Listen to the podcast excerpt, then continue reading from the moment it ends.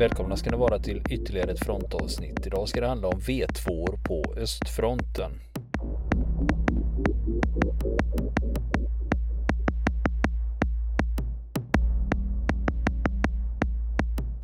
Ja du Niklas, eh, det här med V2 känner man ju till sedan ja. Eh, länge. Ja. Och vi har ju också nämnt det många gånger i podden. Men eh, när du sa till mig att nu ska det handla om V2 och jag tänkte, känns inte det lite gammalt? Ja, det är ju, jag har ju varit lite, jag har ju inte berättat hela sanningen för dig här innan det här, innan den här eh, inspelningen. Eh, jag tänkte, jag satte myror i huvudet på det lite när jag, när jag sa att vi ska snacka V2, för nu, nu kanske folk tror att vi ska prata om, om eh, stora, tunga raketer i överljudsfart som sattes in i slaget om Kursk och så vidare. Men nej, det är inte så. Det fanns inga V2 där. Det fanns inte en tillstymmelse till V2 eh, på, på östfronten under andra världskriget. Men utan den typ av V2 som vi ska prata om, det är en motor. Aha, alltså det är någon som har en motor som heter V2. Exakt, och den är inte tvåcylindrig, om du trodde det. ja, jag tänkte, v, jag kör ju motorcykel och där har vi något som heter V-twin. Ja, just där det. man har två mm. cylindrar i en V-konfiguration. Just det, just det. Nej, det här är, det här är en motor som, en, vi ska prata om en vattenkyld 12-cylindrig dieselmotor på 500 hästkrafter. Och vad är det som är så speciellt med den då? Jo, det var den motorn som satt i T34. Och det är det som V2 är grundkonstruktionen till nästan alla sovjetiska och ryska stridsvagnsmotorer fram till våra dagar. Men du, nu när du säger det så det var nämligen ett tag var jag väldigt insnöad på rymdfart och det är samma sak med ryssarna och deras raketer. Att de använder samma typ av raketer som de använt sedan 50-talet mer eller mindre. Ja, just det. Varför det är liksom, ett vinnande, de, det vinnande De har hittat en fungerande eh, konstruktion och då kör vi på det. Ja, lite så. Lite så är det. Faktiskt i, i det, det fallet. För det, det är så märkligt egentligen med den med eh, just um, ingenjörskap och teknologi på, på den sidan. Att de har ju varit rätt uppfinningsrika. Men det är ändå att man fastnar i att utveckla samma, samma grej, förbättra samma, samma grej hela tiden, år ut och år in. Istället för att byta konstruktion och satsa på någonting helt annat, och nytänkande. Så att det är liksom två ytterligheter i detta i, i, i den eh, i den sovjetiska, ryska eh, ja, krigsindustrin. Och eh, det är ju så här alltså i grunden då, det, det, vet de flesta, att, att eh, stridsvagnar, det är alltid en kompromiss i den konstruktionen. Det är alltid en kompromiss då mellan, eh, mellan olika faktorer. Eh, där du satsar på en sak så får du kompromissa med någonting annat. Och då är liksom, det är ju de stora sakerna då, det är ju eldkraft och det är, det är rörlighet och bepansring. Och satsar du på en stor kanon så kanske du får ha eh, kompromissa då med bepansring och eh, att den blir eh, eh, lite mer begränsad mobilitet än om du har en en lätt och snabb stridsvagn där du har istället kanske en tunn bepansring och en lätt kanon. Så det är mycket sånt som konstruktörer har svettats med generation efter generation under 1900-talet fram till våra dagar när stridsvagnen har utvecklats.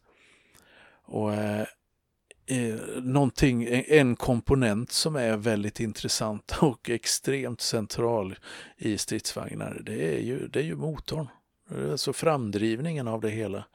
Och jag tänkte att vi ska prata lite grann om det här utan att bli allt för tekniska.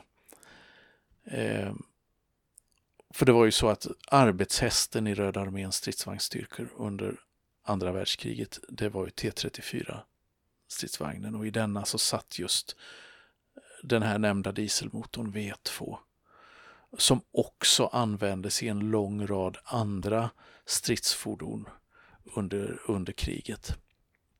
Och, eh, och som jag sa, eh, det är en, v, en V-ställd motor, 60 graders lutning på cylindrarna, dubbla överliggande kamaxlar, utvecklad i Sovjetunionen före världskriget. Och, och för, att, för att flytta ett stålmonster på till en början 26 ton, de tidiga, den tidiga versionen av T34. Och så småningom eh, när den utvecklades under slu mot slutet av kriget då, så ökade också vikten då på den till 34 ton. Och den sattes i serietillverkning då den här motorn 1939.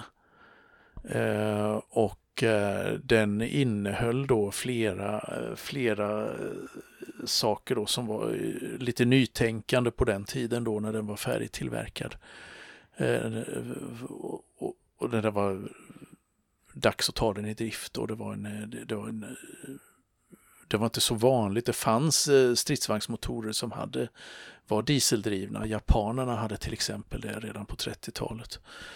Eh, och det var från eh, dem som, eh, som ryssarna fick idén att, eh, att vi ska nog faktiskt sätta motorer i våra stridsvagnar.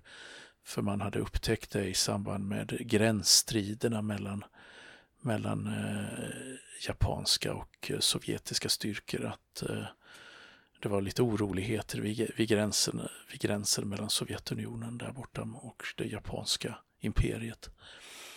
Eh, att man ehm, de började inte brinna lika lätt, diesel, stridsvagnar med dieselmotorer som, som, eh, Eh, som de eh, ryskbyggda eh, äldre stridsvagnarna som då hade bensinmotorer, bland annat BT-stridsvagnarna. Den hade de, flera av de centrala komponenterna de var gjutna i en aluminiumlegering och de var alltså inte borrade, frästa eller svarvade då som, som vevhus, kolvar, cylinderhuvuden och vevstakar. Då. Och det gjorde att motorn var alltså inte så tung som den skulle varit om den hade gjorts i rent, ja, i, i, i tyngre, i, i ren metall då så att säga. Eller rent stål så att säga. Um, så att det var, det var en tämligen banbrytande konstruktion på den här tiden då i slutet av 30-talet. Och, eh, och, och, som jag sa, där så har vi nästan alla stridsvagnar och pansarfordon i Sovjetunionen och eh, i Ryssland efteråt och byggts med nya versioner och vidareutvecklingar av e V2. Eh, runt 2020 då så den sista eller senaste versionen av e V2 den het, kallas för V93 och den sitter i T90-stridsvagnen. Eh, och grundkonstruktion och mått på motorn de är oförändrade men det är hela tiden då att man har ökat kapaciteten på motorn då, genom olika förbättringar. Och undantagen från det här då det är T64 och T80 då, som är utrustade med andra motorvarianter. Så T64 där är en ytterst kompakt femcylindrig motor eh, som eh, visade sig vara väldigt opolitlig och T80 då den har en gasturbin med extremt hög förbrukning. Så att eh, bortsett från det så är det V2 i olika varianter och versioner då som har, som har eh, varit herre på täppan kan man säga när det gäller framdrivningen av, av ryska stridsvagnar. Men eh, man kan ju säga då, om man ska backa till början då, hur, hur kom den till då? Och den började alltså utvecklas 1937 av ett team ingenjörer under ledning av eh, konstruktören Konstantin Fjodorovich Chelpan. Och det skedde i lokomotivfabriken Komintern i Charkiv, alltså i dagens Ukraina. Ehm, det var ju en del av Sovjetunionen innan då. Och Kjell då, han var lite ovanlig för han, var, han hade grekiska rötter. Ehm, han tillhörde alltså den grekiska minoriteten i, eh, i Ryssland. Bägge hans föräldrar var greker men, då, men bodde då i nuvarande Ukraina i närheten av Donetsk. Och han hade tagit examen då vid läroverket i Mariupol 1919 och sen hade han stridit i ryska inbördeskriget. Ehm, och efter att eh, ryska inbördeskriget var över så, så tog han examen från Teknologiska institutet i Charkiv. Var specialiserad på motorer och arbetade sedan dess då vid den här stora lokomotivfabriken i Charkiv. Ehm, och han, hade, han hade dessemellan då också hunnit med utlandspraktik i både Tyskland, Storbritannien och Schweiz då för att lära sig mer om eh, hur man konstruerar motorer. Ehm, han hann nätt och jämnt börja med arbetet på den här nya motorkonstruktionen. För 1937 är ett ödesdigert år i rysk historia. Det är då den, den eh, stora terrorn, som man säger, den stalinistiska eh, utrensningarna kulminerar. Eh, med, med, med utrensningar inom alla eh, ja, områden i samhället kan man säga. Eh, och en av de som föll offer för det här, det var just konstruktören Konstantin Tjelpan.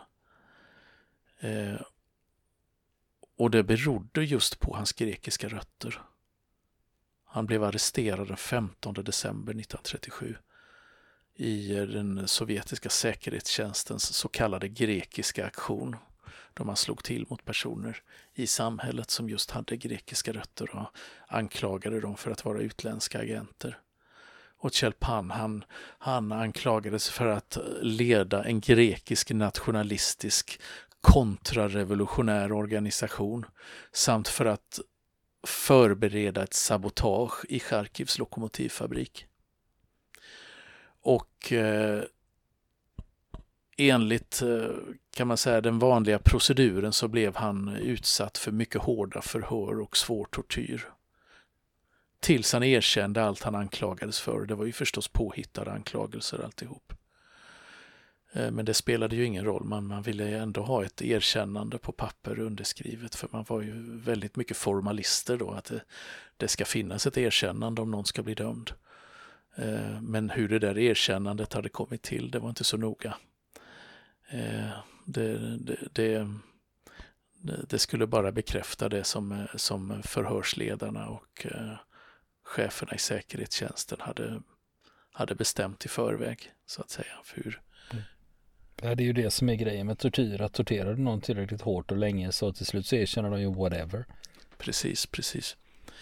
Det är lite spansk inkvisitionen. Mm. Så några veckor senare så då är vi framme vid den 4 februari 1938 och då dömdes han till döden genom arkebusering efter att ha erkänt alla anklagelser. Ehm, och det var ju en skådeprocess naturligtvis, det var ju bara en hittepå-rättegång och dödsdomen verkställdes en månad senare, så 10 mars 1938 i Charkiv. Men alltihop hemlighölls då, både för allmänheten och för familjen. Så hans, hans hustru hade ingen aning om, han hade bara arresterats och försvunnit. Och först flera år senare så fick hon ett officiellt intyg om att han hade avlidit i hjärtstillestånd i ett läger den 16 maj 1942. Och det var först när Nikita Khrushchev satt vid makten i Sovjetunionen på 1950-talet efter Stalins död, alltså när det började blåsa lite nya vindar, den så kallade avstaliniseringen, som fallet Chelpan togs upp igen då. Och eh, 1956 så frikändes han då formellt långt efter sin död och av, från alla anklagelser i Sovjetunionens högsta domstol. Men det dröjde ända till slutet av 80-talet innan den verkliga dödsorsaken och tidpunkten för hans död avslöjades.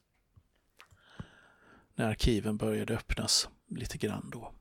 Mm, men det är ändå ett gigantiskt problem för under Stalin-regimen, alltså mängden personer som avrättades. Mm, under de här utrensningarna. Jajamän, man kapade ju, man halshögg i princip eh, bildligt talat då en, en stor del, huvuddelen av den, den sovjetiska militärledningen. Till exempel, vilket då fick eh, förmodligen svåra konsekvenser när i samband med det tyska överfallet på Sovjetunionen några år senare. Eh, och som en ironi här då så är det att den man hade att tacka då för att ha hjälpt Sovjetunionen att vinna kriget. Han hade, eh, han hade ju fallit offer då för Stalins utrensningar långt innan han var, var klassad som en landsförrädare. Det är lite historiens ironi i det hela. Eh, när, han, när han arresterades och försvann då 1937 så efterträddes han av en annan sovjetisk konstruktör då, som heter Alexander Alexandrovich Marosov som var stridsvagnskonstruktör. Eh, han hade jobbat med de eh, lätta sovjetiska stridsvagnarna i BT-modellerna då som var, redan var ganska föråldrade när eh, andra världskriget utbröt. Men som han hade i väldigt stort antal i början av kriget då. Och han fick slutföra arbetet då med den här nya motorn V2 eh, som då var färdig. Den var redo för serietillverkning 1939 och den var då tänkt som redan då som motor i två helt nya stridsvagnstyper, nämligen T34 och KV1, den tunga stridsvagnen. Men vid den tidpunkten så var de ännu inte färdigutvecklade. Och därför monterades de första motorerna av V2-typ då i en äldre stridsvagnsmodell. BT7 eh, som, eh, som kall, därefter då kallades för BT7M eller BT8. Men det här skedde bara i mindre omfattning och det fungerade egentligen bara då i, som ett test kan man säga för den senare 334. Och, och, genom de här då testkörningarna så kunde man i viss mån förbättra motorn och undanröja vissa barnsjukdomar. Um, det har också i vissa källor då påståtts att V2 utvecklades ur en flygmotor. Nämligen en flygmotor som heter Klimov M100 som egentligen då är en licenstillverkad spansk flygmotor från Hispano Suiza.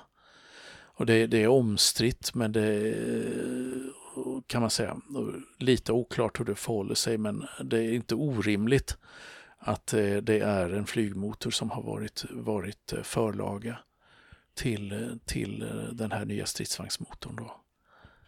Ehm, det, själva påståendet då om eh, det första påståendet om den här kopplingen till flyg, en flygmotor, det kommer eh, enligt uppgift då från en tysk underrättelserapport från 1944 då som hamnat i brittiska händer. Men den som skrev den aktuella rapporten hade inte tillgång till tekniska data som kunde, kunde underbygga det påståendet. Men, men som sagt, det är inte orimligt att det hade med, fanns en koppling till flygindustrin där. Och, eh, och som jag sa då, den användes i medeltunga och tunga stridsvagnar i Röda armén under kriget. Och eh, det gjordes eh, mindre modifikationer för att den skulle funka i respektive stridsvagnsmodell då som T34 och KV1 till att börja med då. Men sen även i de senare tunga Josef Stalin stridsvagnarna då som såg dagens ljus alldeles i slutet av kriget. Och det var en väldigt pålitlig motor som fungerade i vått och torrt. I alla fall på pappret kan man säga. Men ingen motor fungerar ju som den ska utan underhåll och reparationer. Och det där är ju någonting som är intresserat mig väldigt mycket om eh, det här med att hur håller du hur håller du sakerna rullande? Hur får du det att fungera när du befinner dig under besvärliga förhållanden i fält och ändå måste få underhålla och reparera? Eh, och så jag tänkte, så jag tittat lite grann på, eh, på hur gjorde man i Röda armén jämfört det med Wehrmacht på östfronten. Och man kan ju fråga sig i grunden då varför ska man egentligen reparera för stridsvagnar när man befinner sig ute i fält? För alla stridsvagnar har ju sina, de, de är ju sår, sårbara på olika sätt. All, alla vagnar har sina svaga punkter och, och tekniska problem. Och en svag länk hos många stridsvagnsmodeller det är ju motor och växellåda som utsätts för stora påfrestningar i, i terräng och det är stora, eh, en, en, stor vikt då, fordonsvikt då som ska, ska flyttas med de här eh, Eh, med drivlinan då och man kan också orsaka eh, drabbas av bandkrängningar eller kan oerfarna förare och klimat och terräng som påverkar och sliter på utrustningen då. På, på maskineriet på olika sätt och det kan vara underhållet som brister och att det är svårt att liksom eh, logistiskt få allt du behöver för att, eh, för att eh, de här vagnarna ska fungera som de ska. Så att det är ju en, stor, det är en väldigt stor utmaning då på olika sätt. Det var det då och det är det nu. Också den som följer ehm, för den som följer ehm, ehm, kriget i Ukraina just nu så kommer det också många reportage och även filmklipp som handlar om just, som visar hur det just går till i reparationsverkstäderna. Hur får man de här gamla sovjetiska vagnarna att rulla? Ehm, och hur reparerar man snabbt en erövrad stridsvagn eller en skottskadad vagn? Ehm, så att det är mycket sånt där som faktiskt är väldigt intressant som man kanske inte tänker på eh, så mycket till vardags om man är intresserad av, av, eh, av militär historia. Men det är ju en oerhört viktig del av, av eh, av hela processen, alla de här människorna som finns bakom vagnen kan man säga, billigt talat då, som ska se till att den fungerar och sätts in på rätt sätt. Eh, och eh, liksom för att överhuvudtaget få den till rätt plats vid rätt tidpunkt. Och då är det ju, då är det ju så att, och i Röda armén var det så också under andra världskriget att eh, Även om T34 tillverkades i enorma mängder eh, för att fylla eh, luckorna efter bortskjutna vagnar. Eller eh, bygga upp de sovjetiska stridskrafterna så de eh, till en enorm eh, numerär så, så kunde man inte ersätta utslagna vagnar under de militära operationerna. Utan det kunde man bara göra före och efter operationerna. Och många av de vagnarna som blev utslagna på båda sidor, de var ju oftast eh, inte så svårt eh, eh, illa till, i många fall inte så illa tilltygade att de inte gick att använda igen.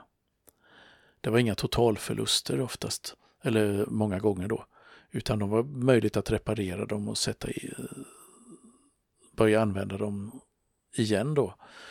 Eh, så en vagn kunde repareras flera gånger under sin livstid eller till och med under samma militära operation. Eh, och det innebär ju då, liksom, man skulle trolla med statistiken, att man kunde ha två eller tre gånger så många utslagna vagnar i ett förband som förbandets totala antal stridsvagnar. Eh, totalförluster blev det ju förstås då om vagnen, vagnen sprängdes i småbitar som vi ser händer med många T72 idag i Ukraina.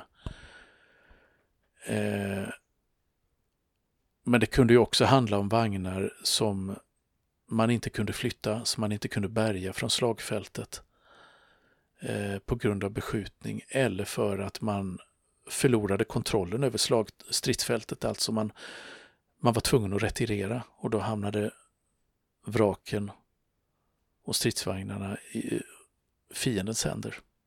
Man var tvungen att överge dem. Ehm. Och det här med stridsvagnsreparationer, det var, det var ett enormt problem i Röda armén under kriget. Eh, och man var tvungen att sätta in ganska eh, tuffa åtgärder för att få det att, fungera. Eh, I alla fall godtagligt.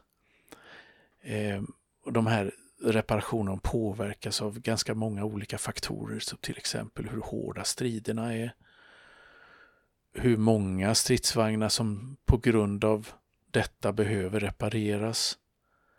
Den påverkas av om du befinner dig på framryckning eller reträtt och hur fort det går.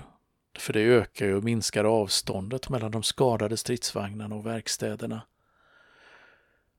En annan faktor är tillgången på bärgningsfordon. Har du tillräckligt med fordon för att kunna rädda dina stridsvagnar? Hur länge kan verkstadsförbanden stanna på en viss plats och så vidare? Och samtidigt så då så ökade oftast då i många fall kvaliteten på stridsvagnar ju längre kriget led. Eh, och det innebar ju att de kunde rulla längre innan de behövde repareras och underhållas.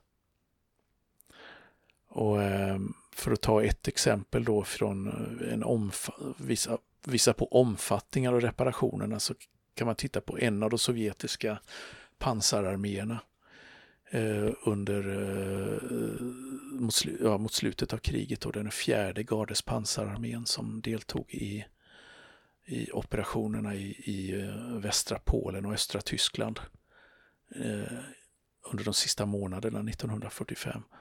Och under en operation som pågick i tre veckor, Sandomir-Schlesien-operationen, så reparerades i genomsnitt 19 stridsvagnar per dag i, eh, i den här arméns ehm, eh, verkstäder i fält.